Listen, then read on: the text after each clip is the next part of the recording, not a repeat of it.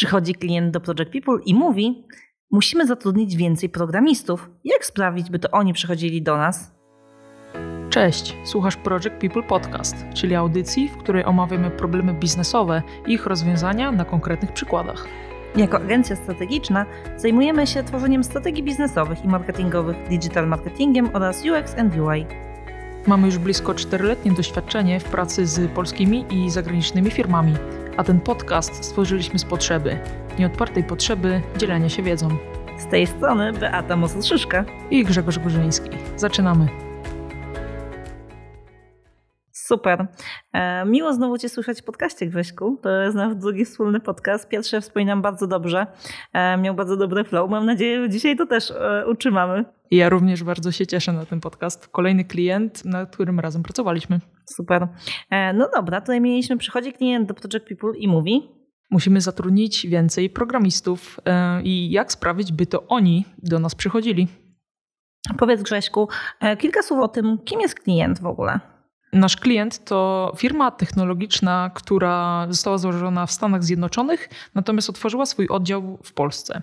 I my właśnie współpracowaliśmy z tym polskim oddziałem. Problem, z którym oni przyszli do nas, e, tak naprawdę nie dotyczył samego zatrudnienia programistów, tylko dużej konkurencji na rynku programistów czy rynku rekrutacji IT w Krakowie, e, no i ogólnie w Polsce. Tak, generalnie firma e, chciała, jakby chciała zatrudnić więcej programistów, natomiast jakby same zatrudnienie jednego czy dwóch programistów nie, nie było tu mm, największym problemem. E, problem zaczynał się dopiero, gdy wchodzimy tutaj w skalę takiej rekrutacji, czyli e, otwiera się oddział technologiczny w Polsce, co jest zresztą bardzo często powtarzającym się przypadkiem, jeśli chodzi o Kraków, bo mamy tu sporo tak zwanych hubów technologicznych różnych firm i w momencie, kiedy chcemy zatrudnić więcej niż jednego czy kilku programistów, to wchodzą w grę oprócz y, takich typowo rekrutacyjnych rzeczy ze świata IT, e, także kwestie budowania brandu, czyli e, marki pracodawcy na rynku i nad tym głównie pracowaliśmy, czyli e, w skrócie mógłbym powiedzieć, że pracowaliśmy nad strategią employer brandingową tej firmy. Dokładnie tak. Mm, tak naprawdę ta potrzeba e, wynikała z dwóch rzeczy, myślę. E, przede wszystkim, tak jak powiedziałam, już tej dużej konkurencji na rynku mm, polskim, jeżeli chodzi o programistów i to tych programistów top level, bo tutaj pracowaliśmy z firmą, która chciała rekrutować e, programistów, którzy są mm, mocnymi seniorami, czy programistami z dużym doświadczeniem w bardzo specyficznej, innowacyjnej technologii. Zgodzisz się ze mną, że to było jakby źródło e, główne potrzeby tej strategii? Jak najbardziej technologia tu była y, jednocześnie innowacyjna, z drugiej strony y, bardzo trendy. Teraz y, szczególnie jeśli chodzi o, o, to, co się dzieje na rynku polskim, mógłbym tak troszeczkę zdradzić. Natomiast dodatkowym elementem było to, że to nie mogli być tylko pracownicy, programiści, seniorzy czy architekci oprogramowania. Musieli być to pracownicy, którzy zgadzają się z wartościami tej firmy, którzy wpisują się w kulturę organizacji tej firmy i przypominam Przypominam, że była to, to firma pochodząca ze Stanów Zjednoczonych, więc pracownicy musieli łączyć takie elementy kultury z jednej strony amerykańskiej, e, jak i naszej lokalnej tutaj krakowskiej w Polsce. E, myślę, że proces, na który się tutaj zdecydowaliśmy, był bardzo ciekawy, e, bo zdecydowaliśmy się na kilkukrotną walidację, jakby z różnych stron mm, tego Unique Value Proposition firmy i też tego, by na pewno upewnić się na 100% i po raz drugi, i trzeci, i czwarty, e, czy ta strategia, którą wypracowaliśmy, będzie tą strategią taką w punkt, która pozwoli zatrudniać odpowiednie osoby. Tutaj jakby skala oczywiście mm, była ważna, o czym mówiłeś, E, ale też e, była, e, była tutaj kwestia tych wartości czy postaw, które, których szukano na rynku, a które nie, nie są tak powszechne wśród programistów. Mm, dokładnie tak. Jeszcze dodam do taką rzecz, jeśli chodzi o tą kilkukrotną walidację, że musimy pamiętać, że ruch na rynku IT w Polsce, mówimy tutaj konkretnie też o Krakowie, jest bardzo duży, więc musimy zastanowić się, dlaczego pracownicy mają wybrać właśnie moją firmę tak? czy firmę, w której pracuję, czy firmę, którą zarządzam. E, no i ta kwestia podwójnej, czy potrójnej, poczwórnej nawet walidacji, można by powiedzieć, przy tym projekcie, była szczególnie istotna właśnie jeśli chodzi o to employer value, value proposition, czyli to, co naprawdę wyróżnia tę konkretną markę e, spośród innych na rynku, bo e, ogłoszeń o pracę jest dużo, pracowników, szczególnie na takich seniorskich stanowiskach e, i takich, którzy są w stanie się komunikować zgodnie z wartościami firmy, nie ma aż tak wielu i no, musimy pomyśleć, co tu zrobić, czym mamy skusić tych ludzi, żeby trafili właśnie do nas. Opowiesz, od czego zaczęliśmy, bo tych kroków było kilka. Mhm. E, my standardowo zaczęliśmy od spotkania kick-offowego, tak jak e, robimy zazwyczaj z naszymi klientami, czyli e, spotkaliśmy się w takim kilkuosobowym gronie osób, które będą zaangażowane w nasz projekt i byli to między innymi project managerowie, menadżerowie działów IT, tego konkretnego oddziału Scrum Masterka, ale też osoby odpowiedzialne za rekrutację i tam w sumie razem ustaliliśmy sobie konkretnie, jaki jest cel naszego projektu, e, co będziemy dokładnie robić po, krok po kroku, kto będzie zaangażowany z zespołu klienta też na, na jakim konkretnym kroku. Mm, no i to była ta, ta pierwsza rzecz, którą, którą zrobiliśmy. E, natomiast no, potem weszły te, te kolejne elementy walidacyjne, czyli wywiady pogłębione z pracownikami. E, zrobiliśmy też badanie bardziej ilościowe za pomocą ankiety online z pracownikami. Przeprowadziliśmy warsztaty badawcze z deweloperami, z programistami. E, mieliśmy też taki dodatkowy warsztat, gdzie mapowaliśmy sobie procesy rekrutacyjne. Na początku to była taka idea, że zrobimy tak zwany candidate journey map, natomiast ono trochę się przerodziło w bardziej kwestie związane ściśle z rekrutacją. E, no, bo tego elementu takiego związanego z candidate experience e, trochę brakowało i nad tym też pracowaliśmy. Super. E, zdecydowanie też e, badaliśmy osoby spoza firmy, bo to były badania, o te, o których mówisz, to są badania, które prowadziliśmy wewnątrz organizacji, a oprócz tego e, robiliśmy wywiady pogłębione z osobami, które pracują w tej technologii i też wybiórczo, już tak powiedzmy eksploracyjnie, z rekruterami, którzy specjalizują się w rekrutacji właśnie tej specyficznej technologii. Dokładnie tak i muszę powiedzieć, że bardzo często e, te wywiady, które przeprowadzamy z osobami, które mogę tak powiedzieć, że kręcą się w danym środowisku, dają nam bardzo, bardzo dużo informacji. W tym wypadku to byli właśnie rekruterzy, którzy zajmowali się e, ściśle stanowiskami związanymi z tymi, z którymi była rekrutacja do tej firmy i zawsze dostajemy super ciekawe insighty, jeśli chodzi mm, tutaj na przykładzie firmy rekrutacyjnej, jakie benefity teraz są na rynku, jakie e, stawki można nazwać rynkowe. Jaka jest w tej chwili konkurencja na rynku, albo kto wchodzi dopiero na rynek i e, na kogo trzeba uważać. Dokładnie tak. Mm, tutaj e, taką rzeczą, którą odkryliśmy, myślę, która była bardzo ciekawa, to jest bardzo wysoki poziom wartości, którą firma oferowała na wielu poziomach e, swojemu zespołowi, bo tych wartości tutaj tak myślę, że warto doprecyzować. Nie mamy na myśli e, owocowych wtorków czy jakichś rzeczy, które pojawiają się jako takie dodatkowe benefity, ale też takiego zaufania do tego zespołu, oddania odpowiedzialności, inwestycji w rozwój tego zespołu, właśnie w rozwój technologii, w edukację tego zespołu, a wszystkie pozostałe benefity e, były tak naprawdę takim uzupełnieniem e, i zdecydowanie były ponad markowy standard. Myślę, że faktycznie można nazwać je takim ponadrynkowym standardem, zwłaszcza, że e, tak jak wspominałaś, technologia jest sama w sobie bardzo ciekawa. Ja bym, mógłbym nazwać ją benefitem samym w sobie. E, dodatkowo e, no, firma oferowała mnóstwo takich standardowych benefitów. Nawet pamiętam, że wypisaliśmy takie rzeczy, które pracownicy uznają sami z siebie za taki rynkowy standard, e, a ciężko nie pomyśleć nawet jako rynkowy standard, a programiści już w tej chwili uznają to jako taka rzecz, która jest zawsze. To nie jest benefit, tylko to jest coś, co pojawia się zawsze i to są takie rzeczy jak LuxMed, jak jak e, multisport, jak e, nie wiem, sprzęt Apple'a, e, czy jak prywatne ubezpieczenie zdrowotne i to są takie rzeczy uznawane, uznawane za standard. Natomiast było jeszcze kilka takich naprawdę świetnych dodatkowych benefitów oprócz tych, tych których powiedziałem i samej, samej technologii, takie jak światowej klasy biuro, dostęp do różnych platform edukacyjnych, darmowe lunchy kilka razy w tygodniu, a z drugiej strony to, co wspomniałaś Beata o jakichś owocowych wtorkach czy poniedziałkach, to się też pojawiało E, faktycznie. E, natomiast e, podczas naszych badań też wyszło, że to są rzeczy, które są tak naprawdę najmniej używane. I często zwraca się na nie uwagę w ogłoszeniach, że mamy owocowe wtorki, tam cukierkowe poniedziałki, a potem się okazuje, że jest to najmniej używany czy uszczęszczany benefit, czyli takie właśnie poniedziałki, czy, czy na przykład pokój gier To jest w ogóle taki zawsze super moment, kiedy mamy do czynienia z klientem, który rzeczywiście bardzo dba o swój zespół, ma bardzo duże zaufanie do niego i też chce w taki świadomy sposób się rozwijać. Skoro tak było, to tak myślę, że nasi słuchacze mogą zapytać, no to skąd problem w ogóle z tym employer brandingiem? To powinno się promować samo przecież. Właśnie myślę, że warto tu dodać, że e, jest to, ta kwestia z benefitami jest o tyle smutna, że jest ich naprawdę bardzo dużo, firma jest świetna, natomiast jest bardzo mała rozpoznawalność e, tej firmy na rynku. Po prostu firma jest nieznana. E, a to ze względu na to, że jest stosunkowo młoda tutaj na tym rynku, ale też jakby skupiała się konkretnie na tych rzeczach związanych z technologią, a mniej na powiedzmy promowaniu się na rynku. Jeśli chodzi o tą świadomość marki na rynku, to jest myślę dosyć istotna kwestia w tym wypadku, e, no to możemy sobie zadać pytanie, ok, to w jaki sposób oni znajdowali pracowników do tej pory?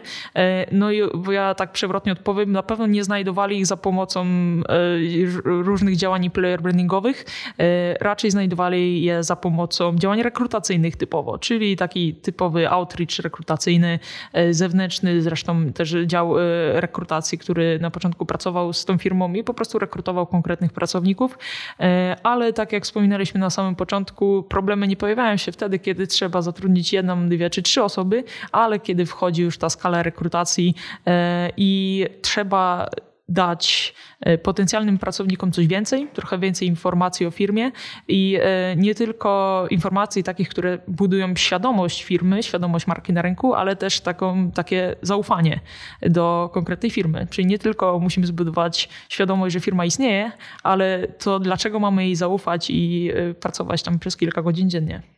Zdecydowanie. Myślę, że tutaj warto też wspomnieć o tym, że na rynku IT jest bardzo dużo firm, które oferują bardzo dużo swoim pracownikom, o czym wspomniałeś. W związku z tym te oczekiwania e, deweloperów, IT deweloperów są bardzo wysokie.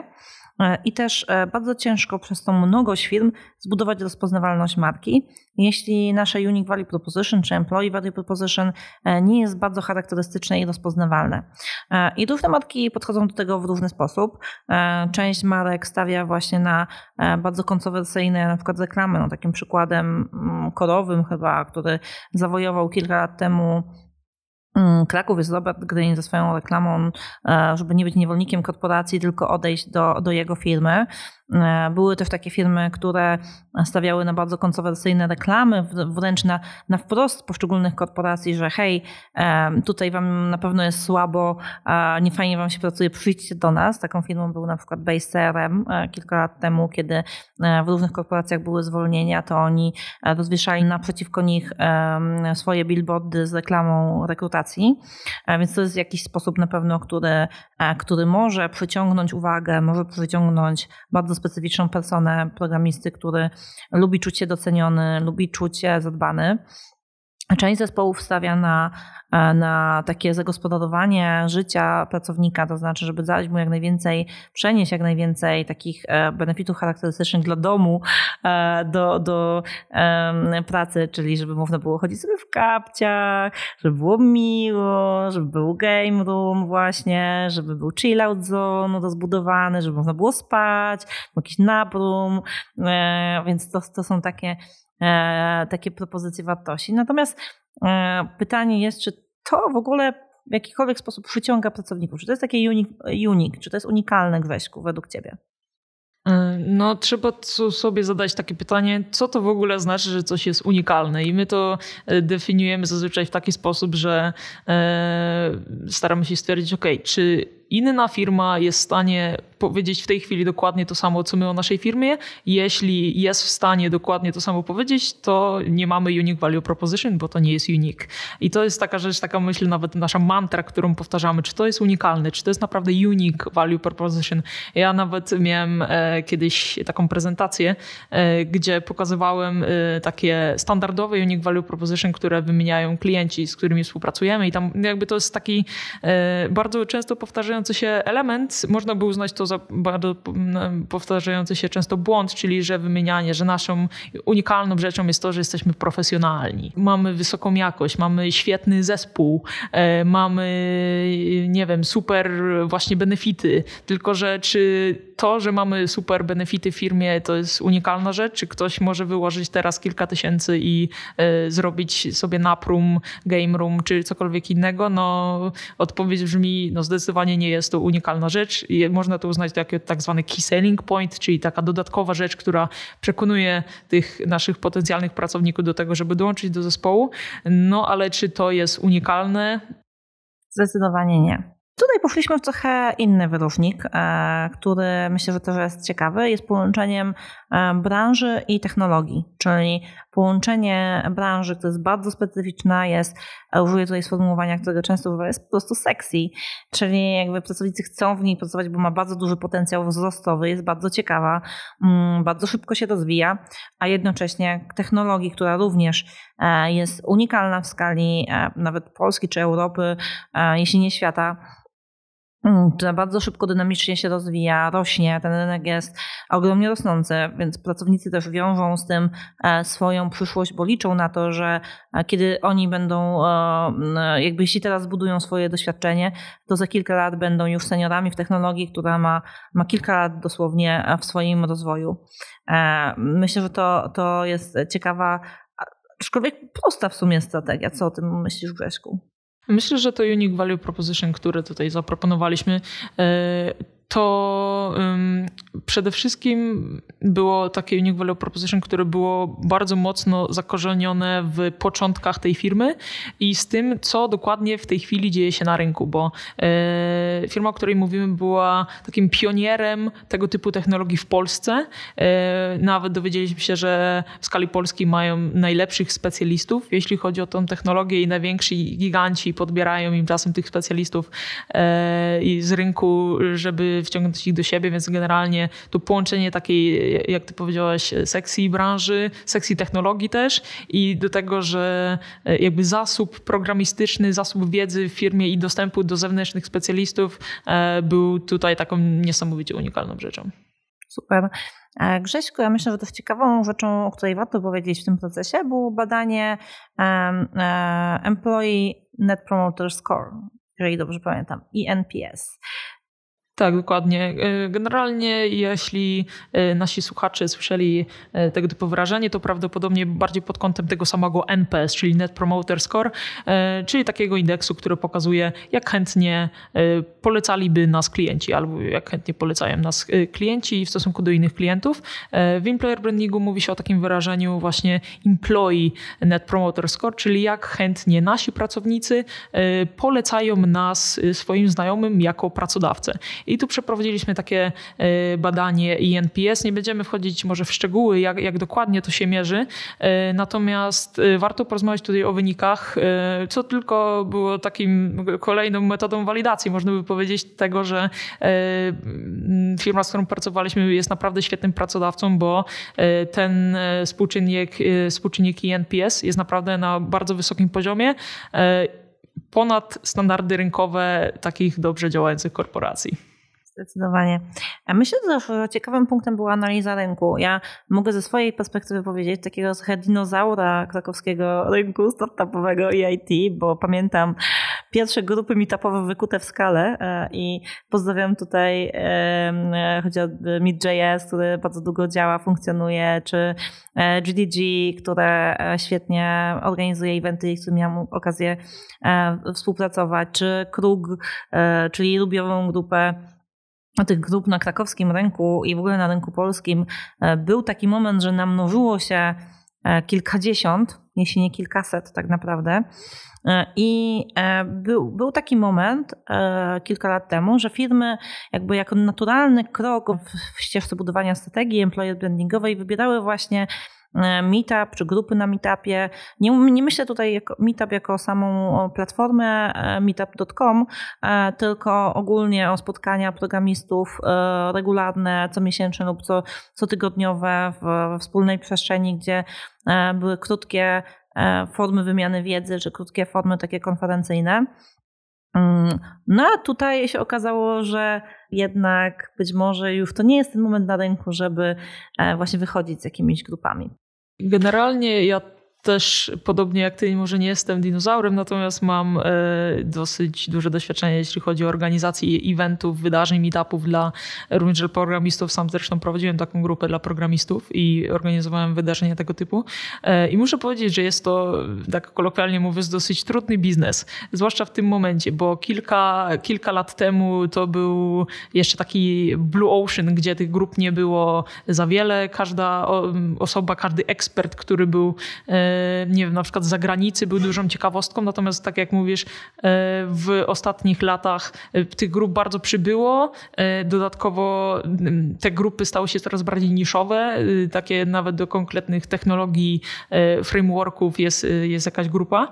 Zresztą klient, o którym mówimy, też chciał iść tą drogą, czyli też chciał najpierw może współpracować z jakimiś społecznościami, natomiast nawet w którymś momencie sam chciał organizować serię meetupów, serię konferencji występować. E, tutaj e, nie poszliśmy, szczerze mówiąc, tą drogą, mówiąc już tak, e, przechodząc do, do tutaj taktyki i rekomendacji, jeśli chodzi o organizację wydarzeń.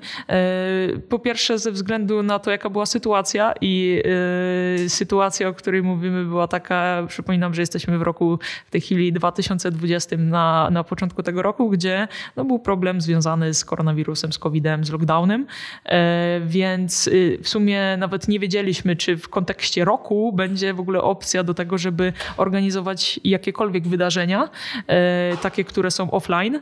E, więc e, a co do tego mm, nawet dokładać dodatkowe swoje wydarzenia, które nie dość, że są ciężkie w przygotowaniu, wymagają dużej wiedzy, dodatkowo wymagają bardzo dużej ilości zasobów ludzkich, pieniężnych, więc tu nie poszliśmy tą drogą, natomiast zarekomendowaliśmy zdecydowanie współpracę z kilkoma społecznościami, społecznościami w Krakowie, takimi właśnie wspomniałem o grupach niszowych, właśnie z e, grupami niszowymi, które skupiają się na, na tej konkretnej technologii, e, bazując, tak jak wspomniałaś na początku, na, na analizie rynku, czyli e, popatrzyliśmy, jakie w ogóle są grupy i społeczności na rynku, jak są duże, jaki mają wpływ na, na, na swoje społeczności, czyli nie tylko ile jest ich w tej grupie, ale jacy ludzie są w tej grupie, czy ta grupa jest aktywna, a jeśli jest nieaktywna, to dlaczego dlaczego i no, nie wiem, od, od ilu miesięcy jest nieaktywna. E, więc tutaj wybraliśmy kilka grup, które rekomendowaliśmy, oczywiście w oparciu o to, jakie są cele, cele rekrutacyjne firmy. Tak. Analizowaliśmy też jeszcze e, inne czynniki rynkowe, bo w ramach analizy konkurencji analizowaliśmy przede wszystkim ogłoszenia innych firm na rynku, ich strukturę i to, co oferują, ale też widełki. Chciałam już użyć sformułowania cenowe, ale e, widełki wynagrodzeń.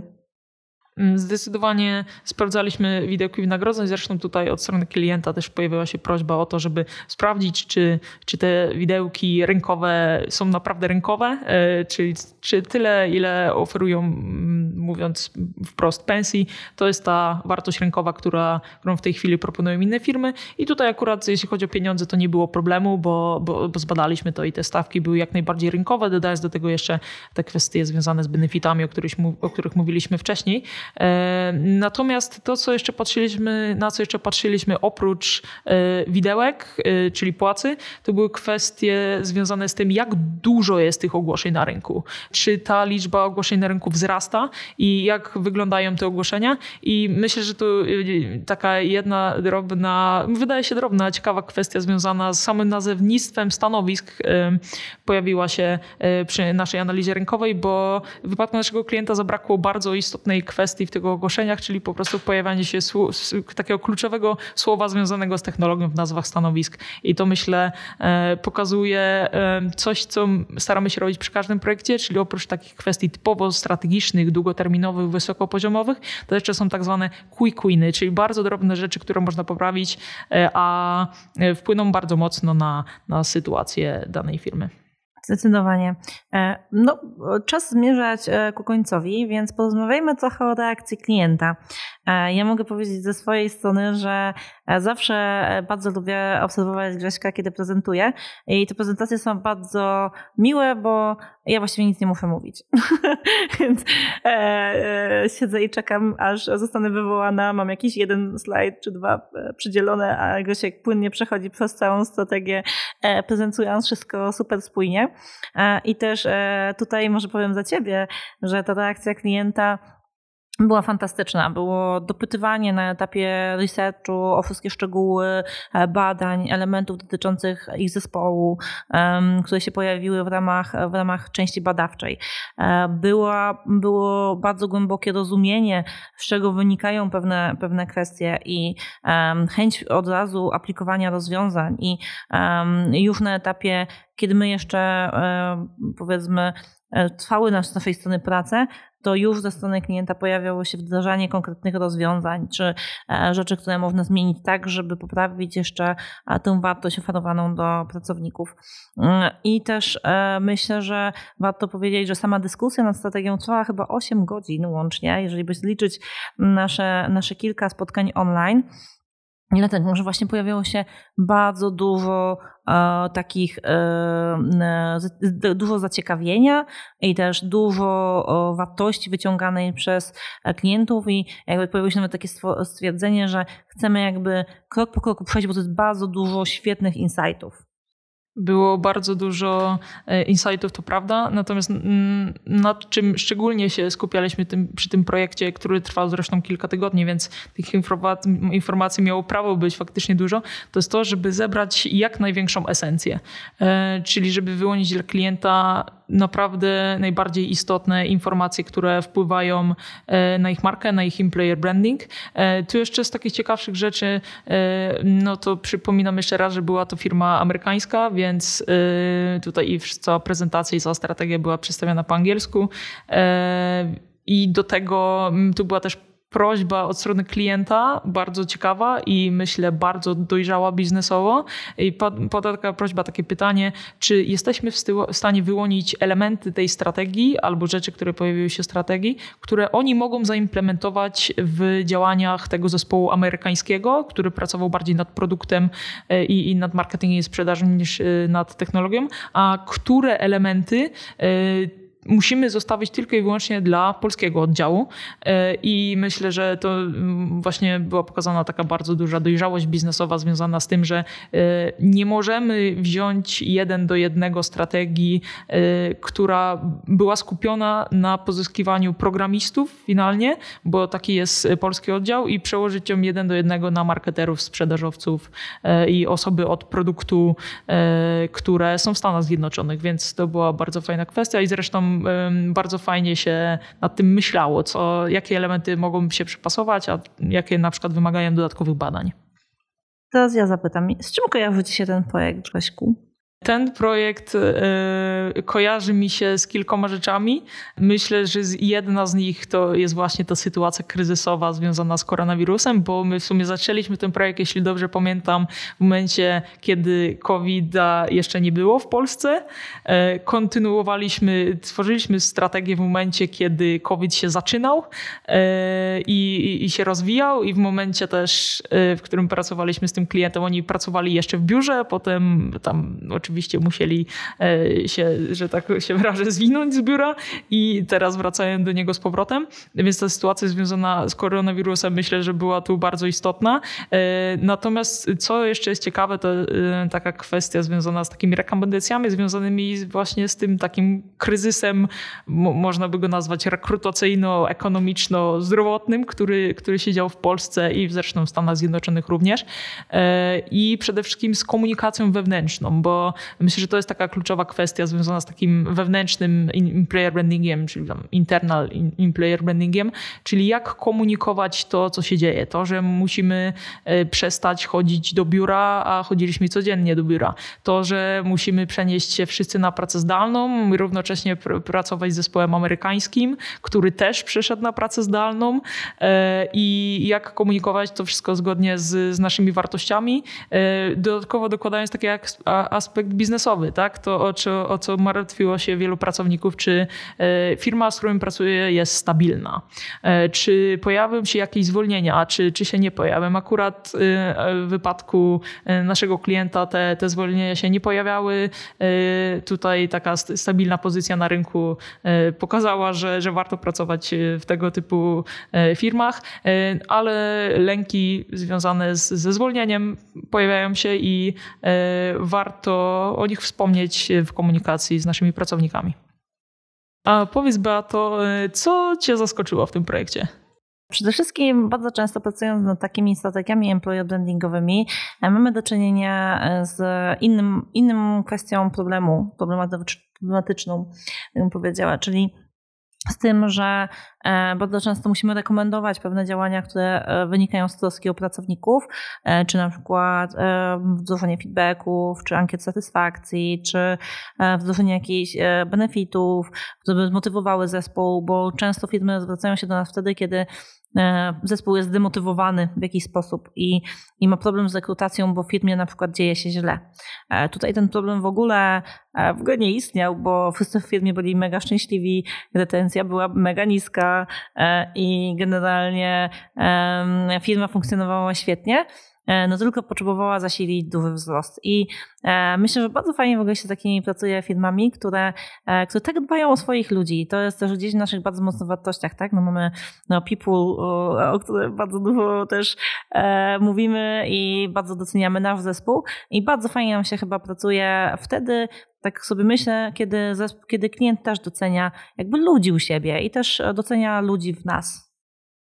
Dokładnie tak. Ja dodam tu jeszcze element tego, że e, naszej wizji i misji, jeśli chodzi o Project People, czyli współpracowanie z firmami, które e, zmieniają świat na lepsze i myślę, że właśnie ten klient to była firma, e, która zmienia świat na lepsze, zatrudnia świetnych specjalistów, którzy pracują nad naprawdę bardzo fajnym produktem i do tego w oparciu o świetne wartości firmowe, świetne warunki pracy i taką komunikację z wzajemnym szacunkiem.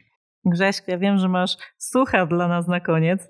Dokładnie tak. Ja w związku z tym, że współpracowaliśmy z firmą ze Stanów Zjednoczonych, przygotowałem takiego e, suchara na koniec, e, związanego właśnie z językiem angielskim. I bardzo chciałem się ciebie spytać, e, czy wiesz, co to znaczy denial? Nie, musisz mi powiedzieć, Grześku. Bardzo denial to jest rzeka w Egipcie. To rzeczywiście był mocny suchar, chrup, chrup. Więc idźmy dalej, pomińmy to milczeniem. E... Przepraszamy, przepraszamy wszystkich słuchaczy. Przepraszamy odbiorców za Grześka. E, ale już przechodząc do, zmierzając do końca, jeśli wy chcecie, żeby wasi pracownicy znajdowali was, e, a nie, a nie wy ich, e, to zachęcamy do tego, żeby umówić się z nami na taką bezpłatną konsultację. Możecie to zrobić za pomocą naszej strony internetowej www.projectpeople.pl lub bezpośrednio na LinkedInie, czy pisząc do mnie, czy do Grześka, czy po prostu na naszą skrzynkę odbiorczą Project People, do czego zachęcamy. E, zdecydowanie zapraszamy do kontaktu zarówno ze mną, jak i z Beatą. E, wam wszystkim dziękuję za wysłuchanie naszej audycji. Beata, dziękuję Ci jeszcze raz za, e, za kolejny już nasz podcast i zapraszamy wszystkich do wysłuchania kolejnych podcastów. Ja też dziękuję Grześku za jak zwykle świetny flow w naszej rozmowie. No i do usłyszenia. Jesteśmy na łączach.